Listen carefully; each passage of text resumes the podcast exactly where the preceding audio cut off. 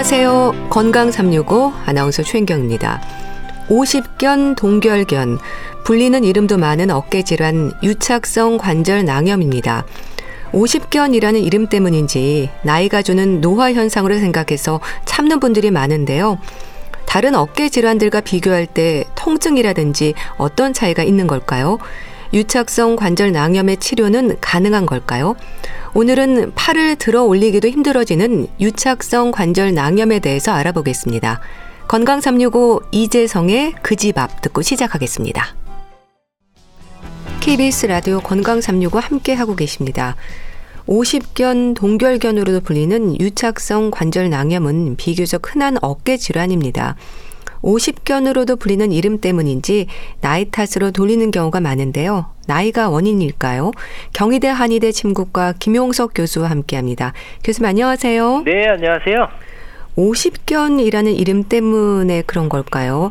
나이 들어서 생기는 증상으로 생각을 하는데요. 동결견 유착성 관절 낭염이라는 이름으로도 불리지 않습니까? 이게 무슨 뜻인가요? 그렇죠. 이제 어깨 통증 누구나 한 번씩 경험해 보는데 어깨 통증이면 누구는 뭐 오십견이다, 너 동결견이다, 유착성 관절염이다 이렇게 보면 어떻게 보면 서로 다른 병 같이 보이죠. 예. 근데 어 사실은 모두 다 같은 병을 표현하는데 다르게 표현한 거거든요. 주로 이제 요런 질환들은 한쪽 어깨에 아주 통증이 심하고 그 다음에 관절 주머니가 이렇게 달라붙어서 움직이지 않게 되는 거거든요. 운동 예. 범위가 제한이 되고 그러다 보면 어깨를 통해서 우리가 일상생활을 많이 하잖아요. 이제 거기에 불편감이 생길 수가 있어요. 예. 대개 이제 50견이라고 하는 거는 말 그대로 50대 중반에 이게 잘 생기기 때문에 50견이라는 이름이 붙여진 거거든요. 예.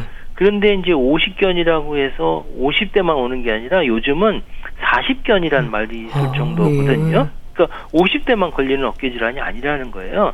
최근에는 왜 그러냐면 이제 스마트폰 사용하죠. 그다음에 컴퓨터 사용하지요. 또 스트레스 많지요. 그리고 피곤해지잖아요. 그러면서 젊은 층에도 사실 늘어나고 있는 추세라고 볼 수가 있고요. 예. 사실 의학적으로 보면 50견의 정확한 진단명은 유착성 관절낭염이에요.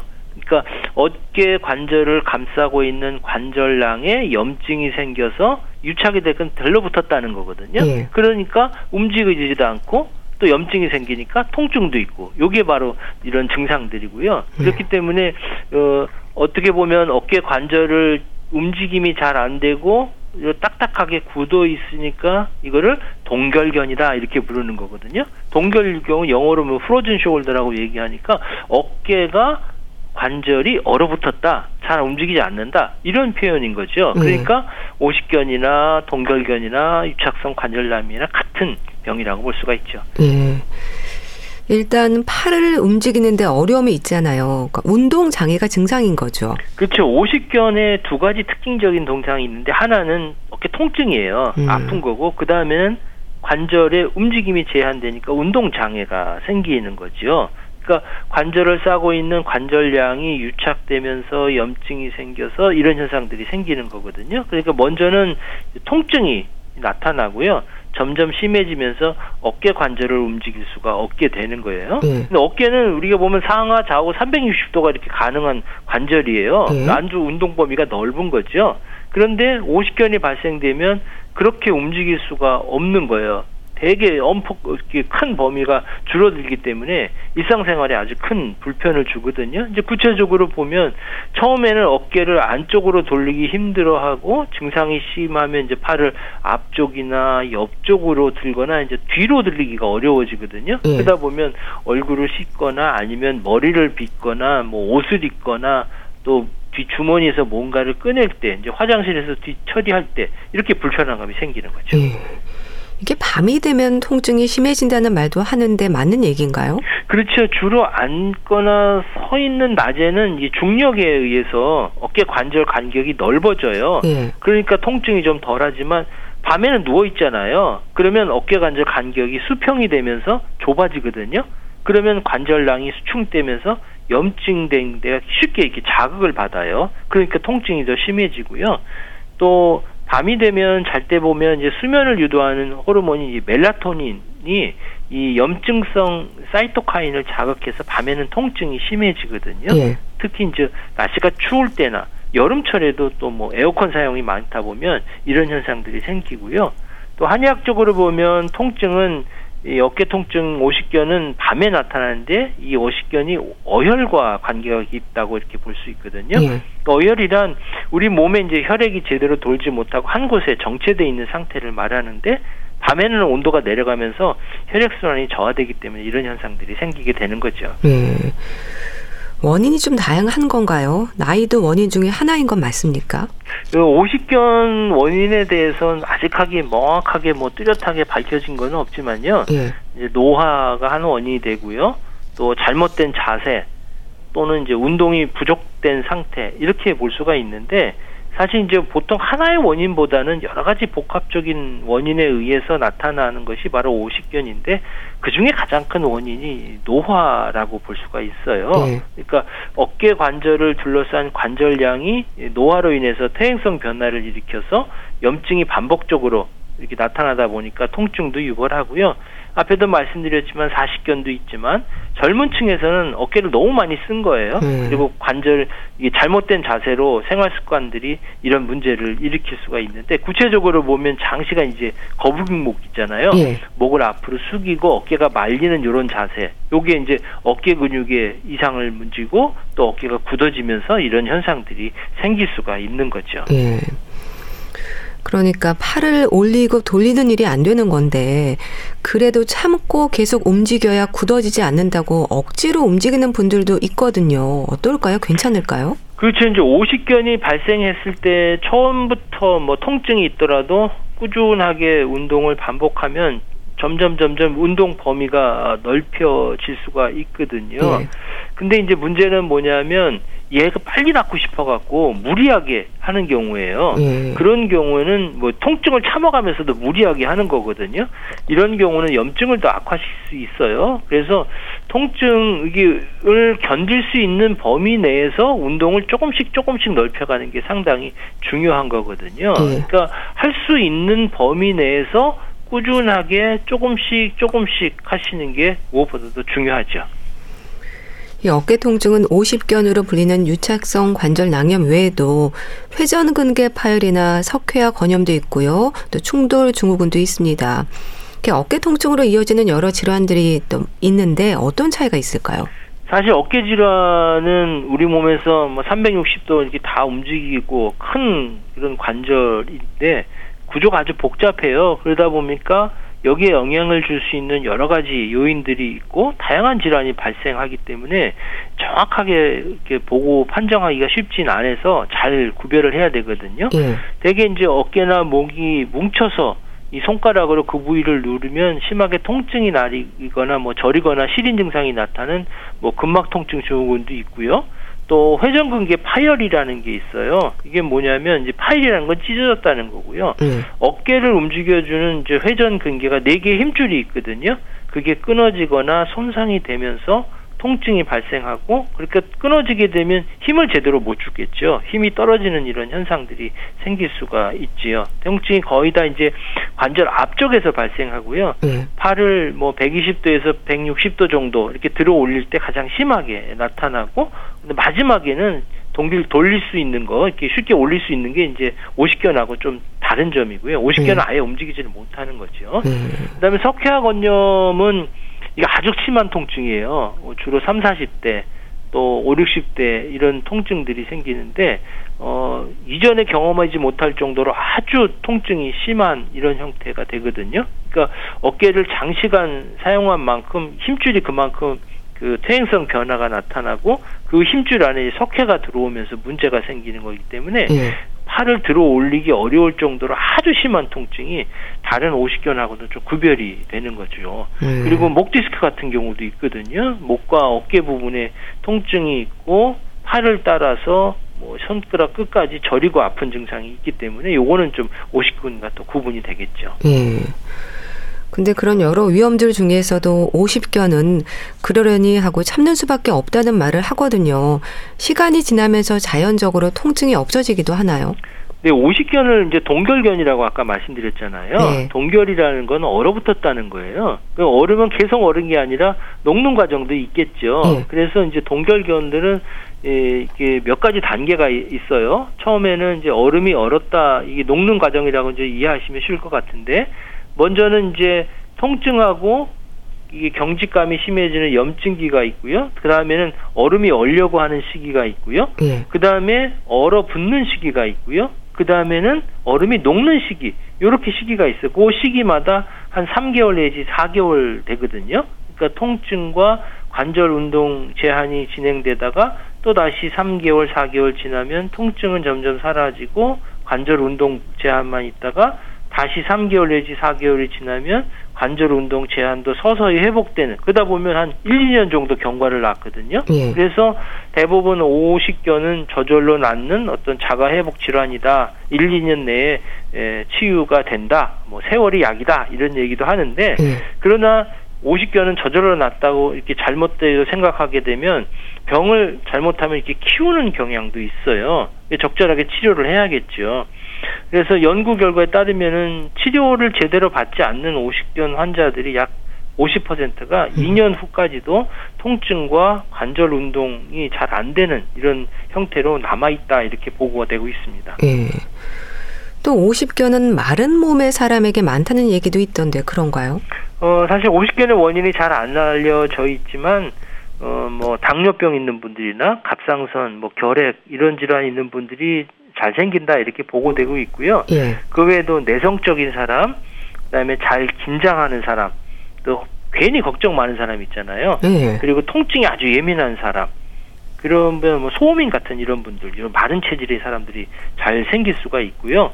또 한의학적으로 보면은 이 어깨 관절 부위에 어, 담음이라는 것이 원인으로 볼 수가 있는데 이 담음이라는 건 뭐냐면 우리 몸에서 순환이 어떤 불편함이 생겨서 불순물이 생겨서 얘가 순환에 어떤 영향을 미치는 것이 바로 이제 담음이라는 거거든요. 예. 그러면 여기가 관절 운동을 방해하고 통증을 만들어지게 돼요. 그러다 보면 혈액순환이나 이런 순환이 안 되는 분한테 잘 생기게 되고 이러다 보면 남자보다는 여자에게 도 많고 또 어깨가 잘 움직이지 않아서 순환 장애가 있거나 당뇨가 있는 사람들에게 많이 발생한다 이렇게 볼 수가 있습니다. 예.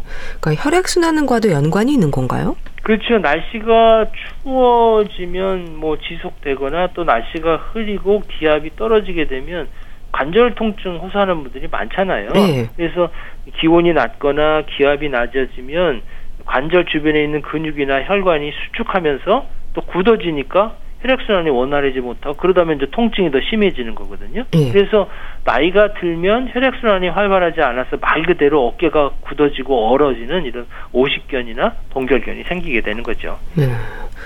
그 환자들은 증상에 대해서 어떤 표현을 하시나요? 옷을 입고 벗는 일이 가장 힘들지 않을까 싶기도 한데요. 네, 초기에는 통증이 주로 호소하시는 거고요. 네. 시간이 지나면 이제 통증뿐만 아니라 어깨 관절이 잘 움직이지 않게 되죠. 그래서 대표적으로 보면 팔을 들어 올리거나 팔을 들어 올린 상태에서 뭔가 회전시킬 때 이런 데 문제를 일으켜서 아프니까 또 할 수도 없는 거고요. 네. 그러다 보면 팔을 들어 올리고 회전하는 동작을 쉽게 우리가 예를 들면 손을 들어갖고 머리를 빗는 거 있잖아요. 네. 그다음에 머리 감는 거. 그다음에 손을 등 뒤로 올려서 옷을 입거나 뭐 바지 주머니에 넣는 거 이런 것들도 잘 안 되는 음. 거거든요. 그러니까 그러다 보면 또 밤에는 통증 때문에 잠을 제대로 잘 수가 없고요.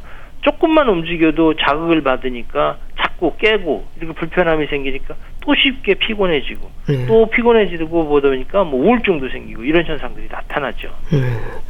증상에도 단계가 있을까요? 심하게 고생하는 분들도 있던데요. 그렇죠. 앞에 말씀드린 이 통증이 진행되는 단계가 한 3개월 내지 4개월 거쳐서 통증과 관절 운동 범위에 어떤 제한이 나타나는 이런 현상들이 생기게 되거든요. 네. 그 일부에서는 충분한 기간이 지났는데도 심한 통증이 지속되고 또 움직임에 어떤 제한이 있는 경우도 있거든요. 그래서 50견 환자의 한 50%가 2년까지도 이런 질환들이 낫는다 이렇게 예, 보도가 되고 있고요. 예. 어, 사실 50견의 치료를 적절하게 해줘야 되는 거죠. 어, 아픈 곳 어, 지나면 저절로 낫는 게 아니라 어, 적절하게 치료를 해야 병이 더 나빠지는 것들을 방지할 거고 또 아픈 기간에 저절로 난다고 해서 그냥 놔두고 아픈데도 그냥 놔두면 삶의 질이 많이 떨어질 수밖에 없잖아요. 어차피 똑같은 시간이 기간 났는데도 통증 없이 좋아지는 게 훨씬 더 좋아지니까 적극적으로 치료하시는 게 좋겠죠. 예. 다른 어깨 질환들도 많아서 오십견에 대한 진단 기준이 있을 텐데요. 어떤 부분들을 확인하세요?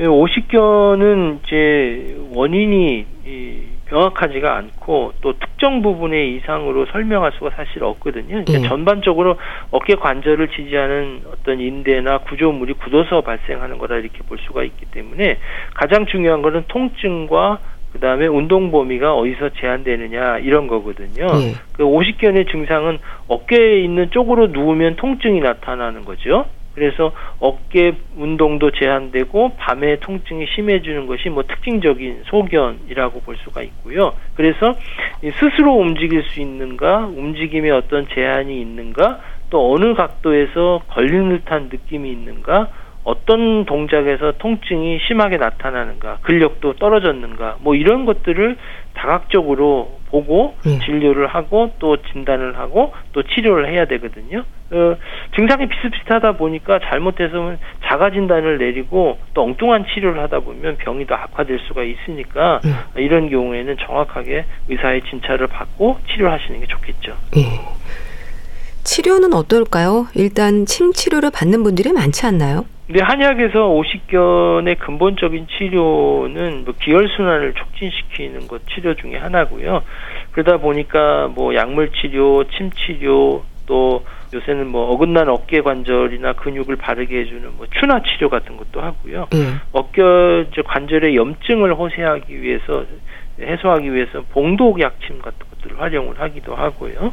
그리고 여러 가지 뭐 침법이나 도인 운동 같은 것들을 해서 운동요법도 활용을 하게 되는데 어, 가장 기본적인 것이 이제 침치료죠. 침치료는 통증을 완화시켜 줄 뿐만 아니라 이제 관절 운동 범위를 넓혀 주는 효과가 있거든요. 네. 특히 이제 굴곡된 운동들을 개선시켜 주는 효과가 아주 중요하거든요. 그래서 어 근육이라든지 아니면 경혈점들의 아픈 부위에다가 침을 놓기도 하고요. 그 경력이 경락이 지나가는 팔과 다리 있는 부분까지도 같이 치료를 하게 되죠. 음. 그런데 이 침을 한두 번 맞아서 되는 건 아닐 것 같은데요. 꾸준한 치료가 필요할까요? 그렇죠. 이 침 치료의 주기는 증상에 따라서 뭐 매일 맞기도 하고 또 뭐 일주일에 한두 번 정도 하기도 하거든요. 예. 일반적으로 급성적일 때는 매일 치료를 하고요.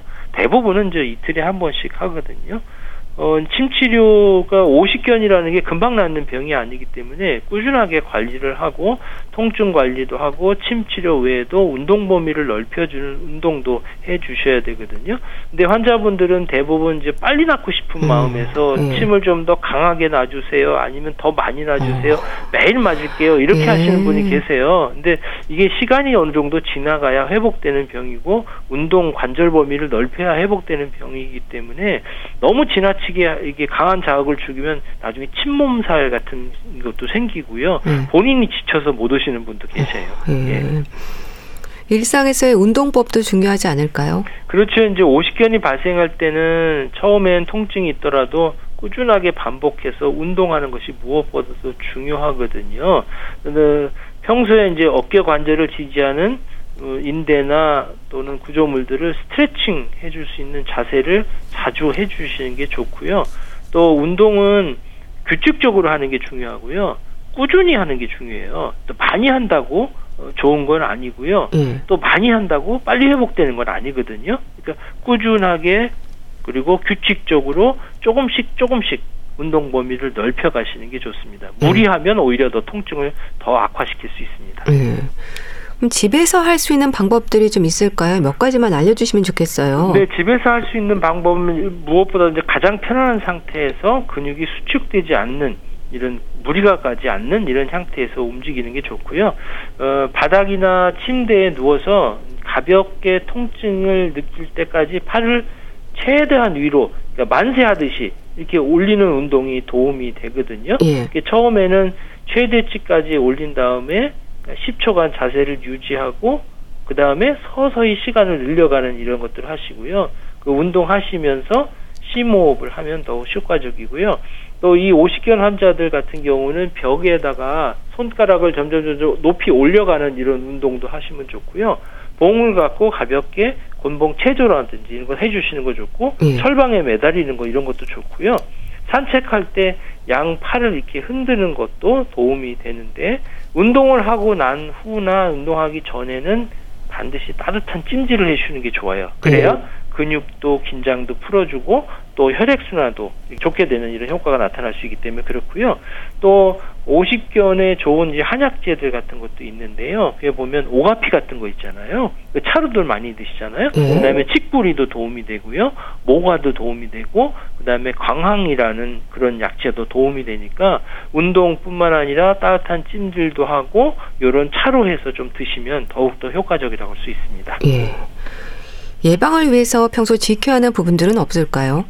그 어깨에 오십견이 생겼을 때 제때 치료해 주는 것도 중요하지만 무엇보다도 예방이 상당히 중요하거든요. 아플 때 치료하는 것보다는 아프기 전에 미리 예방을 하고 꾸준히 관리하는 게 중요하되겠죠. 어, 그런데 어깨 통증은 무엇 때문에 생기냐면 대부분 나쁜 자세 때문에 생기는 경우가 상당히 많거든요. 예.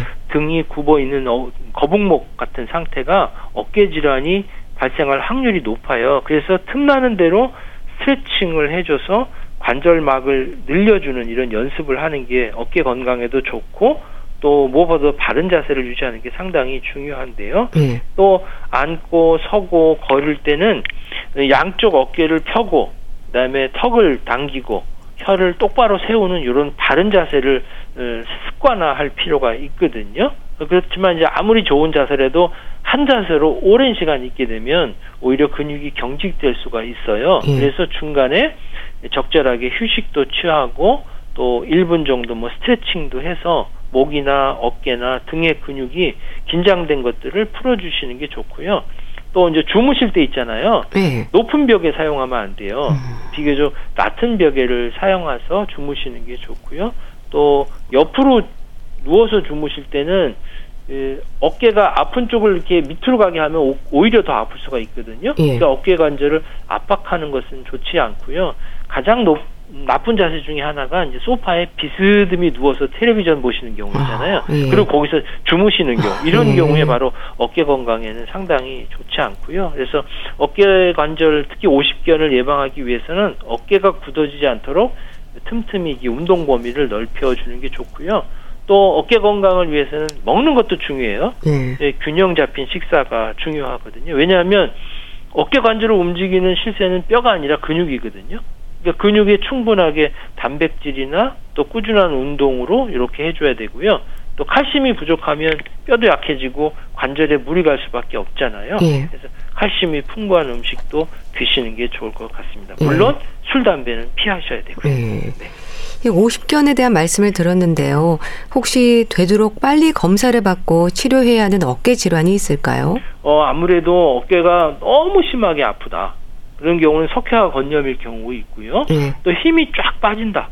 그리고 팔을 들어 올릴 때 내 힘으로 도저히 들을 수는 없고 다른 사람의 힘에 의해서 움직여진다. 이런 경우는 회전근개가 파열될 경우가 있기 때문에 예. 이런 경우는 빠른 치료가 필요한 부분이고요. 통증 외에 팔다리가 저리고 마비감이 생긴다 그러면 목 디스크 경우가 있을 수 있기 때문에 이런 부분들은 오십경과 구별이 될 수가 있어요. 그래서 정확하게 감별하고 적절하게 치료하실 필요가 있습니다. 네. 50견으로 불리는 유착성 관절 낭염에 대해서 자세히 알아봤는데요. 경희대 한의대 침구과 김용석 교수와 함께했습니다. 감사합니다. 네, 감사합니다. KBS 라디오 건강 365 함께 하고 계신데요. 이상우의 괜찮은지 몰라서 듣고 다시 오겠습니다.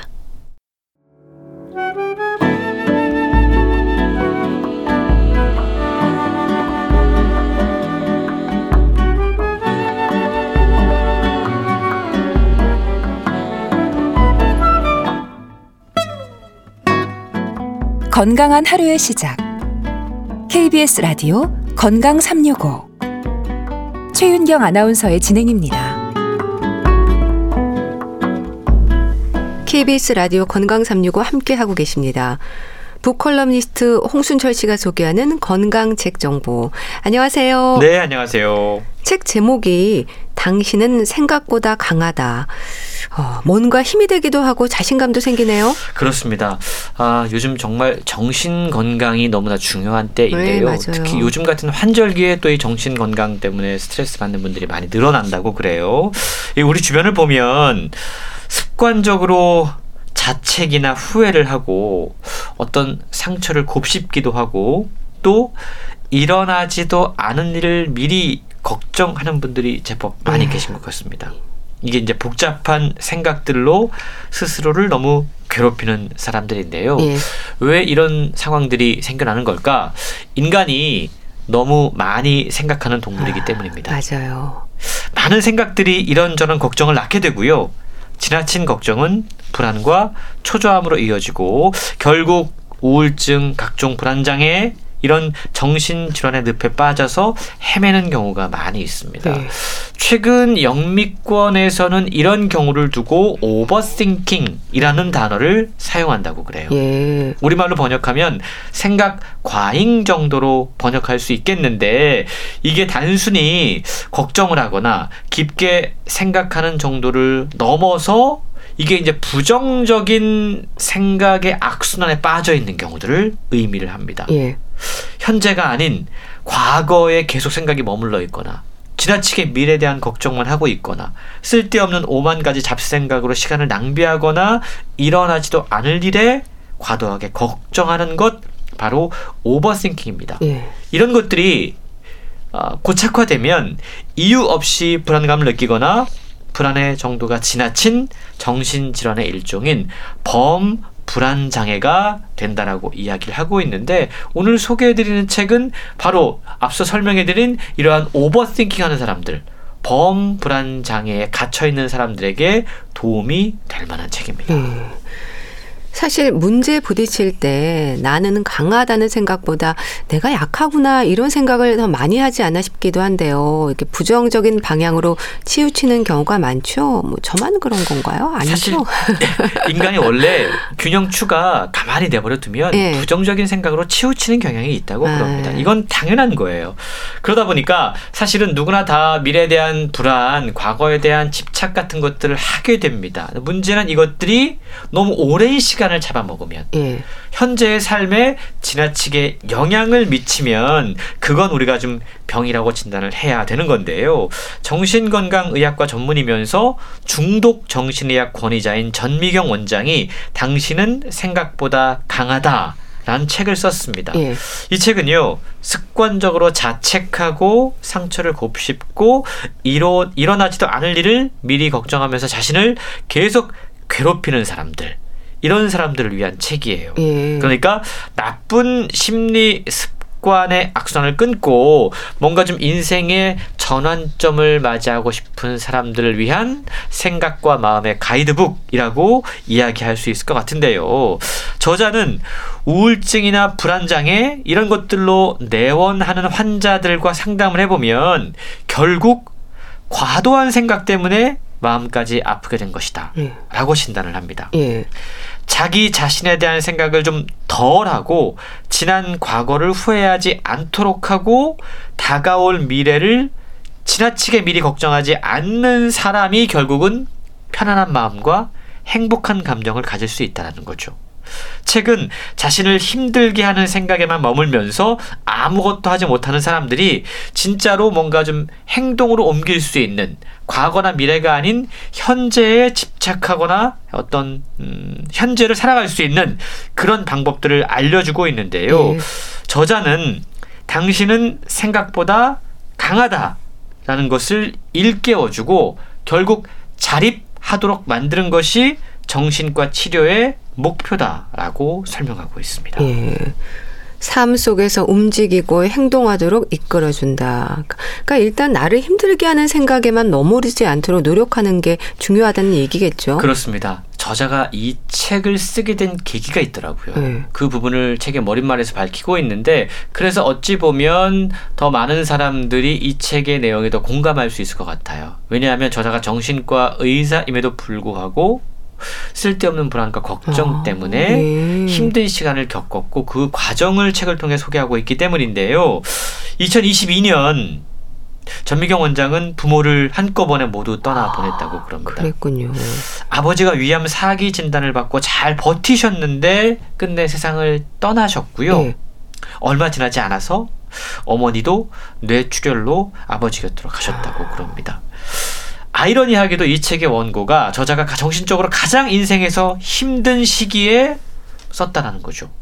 우연찮게 책의 주제는 결국은 그때 자기 자신에게 해주고 싶었던 말들 이었다라는 겁니다. 예.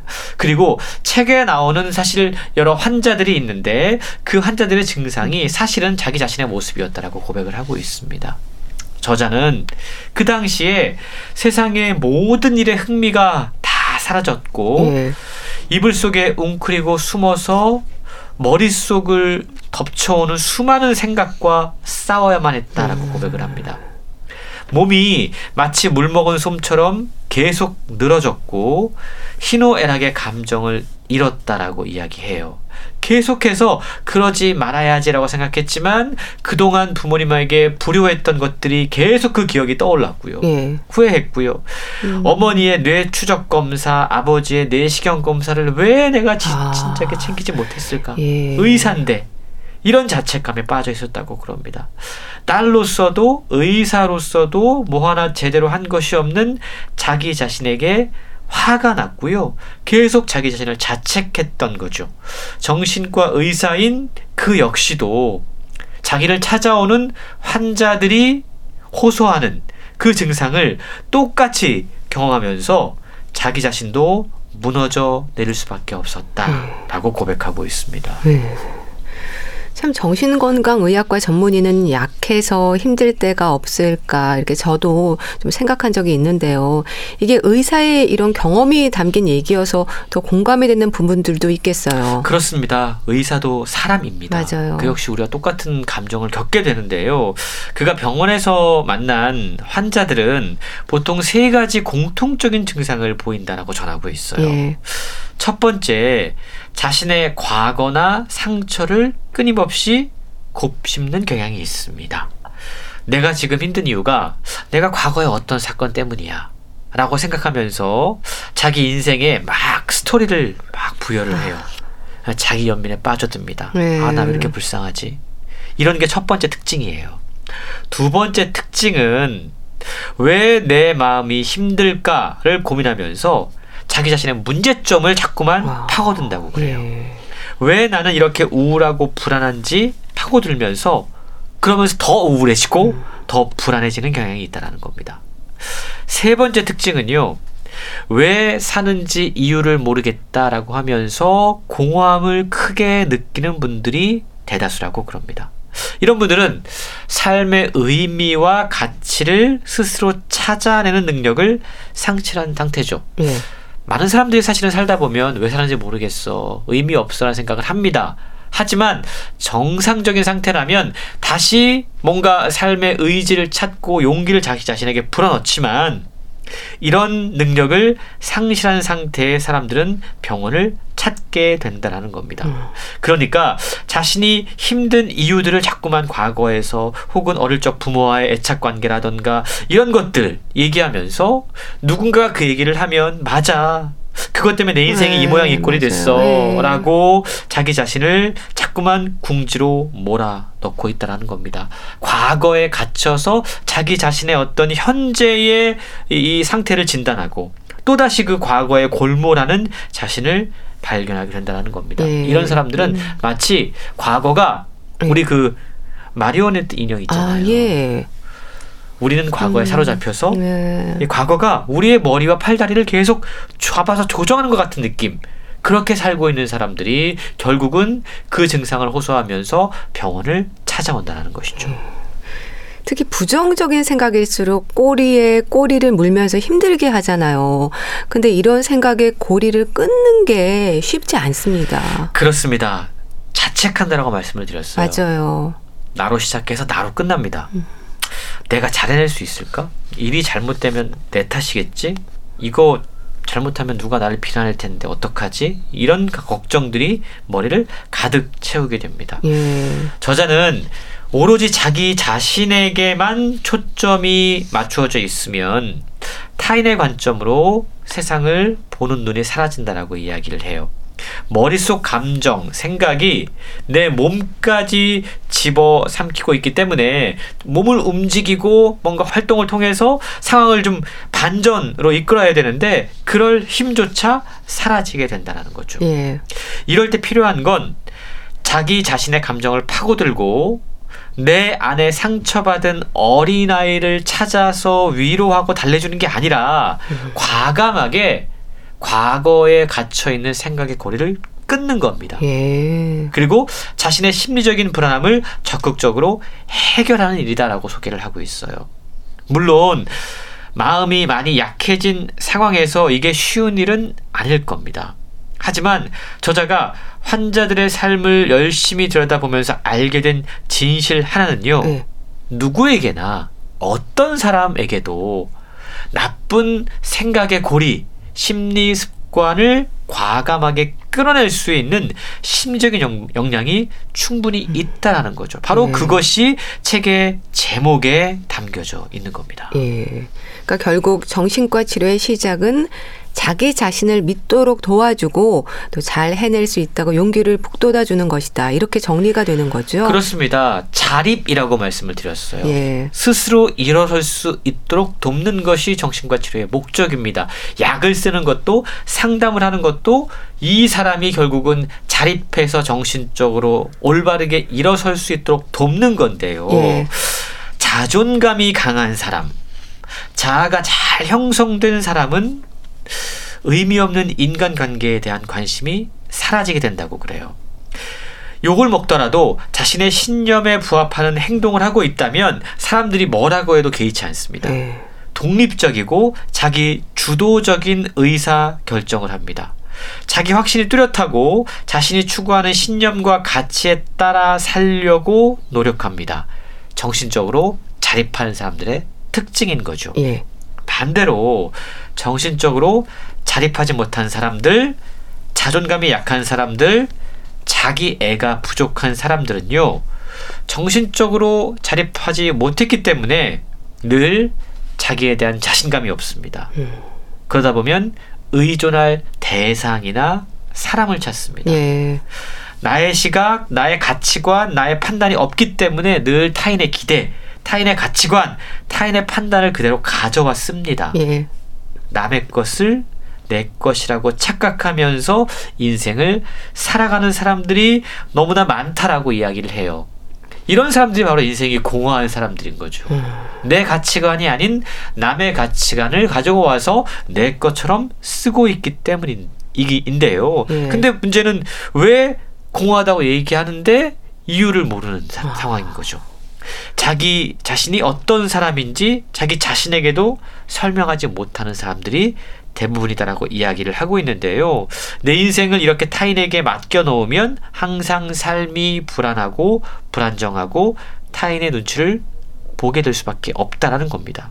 그래서 책은 결국 정신적으로 독립하는 것이 가장 중요하다라고 이야기하면서 예. 진짜 자신의 인생을 사는 방법을 함께 소개해주고 있습니다. 예. 자책하고 후회하고 비난하는 것도 어쩌면 습관일 수 있다는 생각도 하게 되는데요. 그러니까 스스로에 대한 자신감이나 자존감과도 연결이 되는 부분이겠어요. 그렇습니다. 나의 가치관, 나의 생각, 나의 어, 어떤 신념 되게 중요하죠. 예.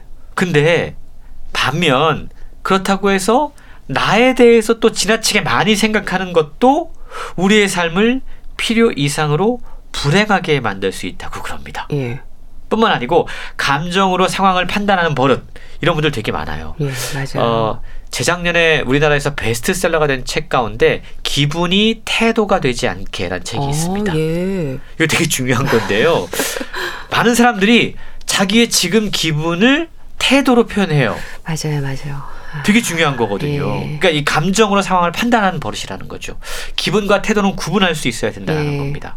또 앞일을 미리 걱정하면서 스스로 키워낸 걱정과 고민거리들 이런 것들이 결국 우리를 앞으로 나아가지 못하도록 만든다. 라고 이야기하고 있는 건데요. 예. 책은 이럴 때 우리가 스스로 주도권을 가지고 상황을 통제함으로써 심리적인 고민들을 해결할 수 있다. 라고 설명합니다. 그러니까 불안하고 우울하고 예민해졌다면 내가 왜 지금 이렇지? 자꾸만 나를 파고들고 나의 과거를 막 뭔가 좀 찾아내려고 하고 그게 아니고요. 주변 상황을 통제하고 직접 어떤 변화를 이끌어내고 몸을 움직이는 자신만이 어떤 인생의 패턴을 잘못된 패턴을 깰 수 있다라는 겁니다. 예. 저자가 많은 환자들과 상담하면서 실제로 생각의 고리를 끊어내고 인생의 주도권을 가져야 됩니다. 예. 당신은 음. 강합니다라는 명확한 지침을 선사해 주자 그 환자들은 상당히 상황이 호전된 것을 아, 경험했다고 그럽니다. 우리가 트라우마 치료라고 해서 앞서 이야기한 내면의 어린 아이를 발견해서 달래주고 치료하고 물론 중요해요. 예. 하지만 지나치게 상처받은 과거만 곱씹도록 하는 건 더더욱 안 좋은 치료 음. 방법이다. 차라리 예. 현재의 나를 아름답게 그리고 미래를 당당하게 그려내면서 다음 단계를 고민할 수 있도록 해주는 것이 정신과 치료에 도움이 된다. 라고 설명하고 있는데요.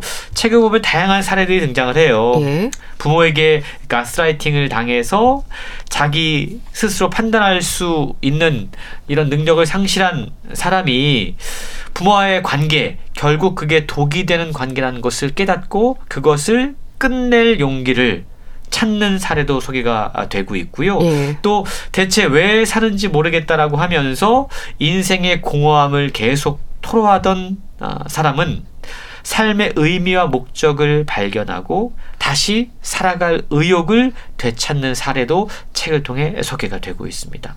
그러니까 여러 가지 다양한 이유로 우리는 불안과 우울 속에 빠져들 수 있지만 그때 이 생각의 고리를 끊고 현재에 집중하면서 예. 미래로 나아갈 수 있는 방법들을 음. 찾아주는 것이 예. 결국 정신과 치료의 목적이라는 건데요. 이 책은 나쁜 심리 습관 앞서 제가 오버싱킹이라고 말씀을 드렸는데요. 예. 거기에 빠져 있는 사람들에게 허우적대는 사람들에게 일종의 구명보트와 음. 같은 역할을 네. 합니다. 튜브와도 같은 역할을 해요. 그걸 잡고 빠져나올 수 있다라는 거죠. 많은 사람들이 사실 이 오버싱킹의 늪에 빠져 있는데요. 그게 네. 병적으로 치우치지 않더라도 생각의 늪에서 계속 허우적대고 있다면 이 책을 통해서 구명 튜브와도 같은 어떤 어, 삶의 전환점들을 찾아보면 좋을 것 같습니다. 네. 당신은 생각보다 강하다. 홍순철 씨는 이 책의 내용을 좀 본인에게 대입해 보셨어요? 저는 실제로 같은데요. 예. 걱정이 많은 편이거든요. 예. 저도 특히 이제 자녀에 대해서 이런저런 걱정을 많이 하는 편인데 네. 결국은 이 책을 읽고 나서 어, 자녀에 대한 걱정보다 내 자신에 대한 믿음이 더 중요하다는 생각을 하게 됐어요. 그러고 나니까 오히려 그런 어떤 불안감이나 걱정거리들이 사라지더라고요. 네. 내 생각이 현재에 머물러 있으면 사실은 크게 이 생각이나 부정적인 것들이 오래 가지 않는데 자꾸만 과거 또 미래에 대한 불안한 생각에 머물러 있으면 이게 이제 생각이 꼬리에 꼬리를 물고 자꾸만 네, 이어지는 것 같더라고요. 예. 네, 결국 중요한 건 현재 오늘을 가장 의미 있고 아름답고 즐겁게 사는 것이 생각의 고리를 끊는 방법이 아닌가라는 생각을 해봤습니다. 예. 당신은 생각보다 강하다. 되뇌일 필요가 있겠네요. 북컬럼니스트 홍순철 씨와 함께 했는데요. 감사합니다. 고맙습니다. 양희은의 하얀 목련 보내드리면서 인사드릴게요. 건강365 아나운서 최인경이었습니다. 고맙습니다.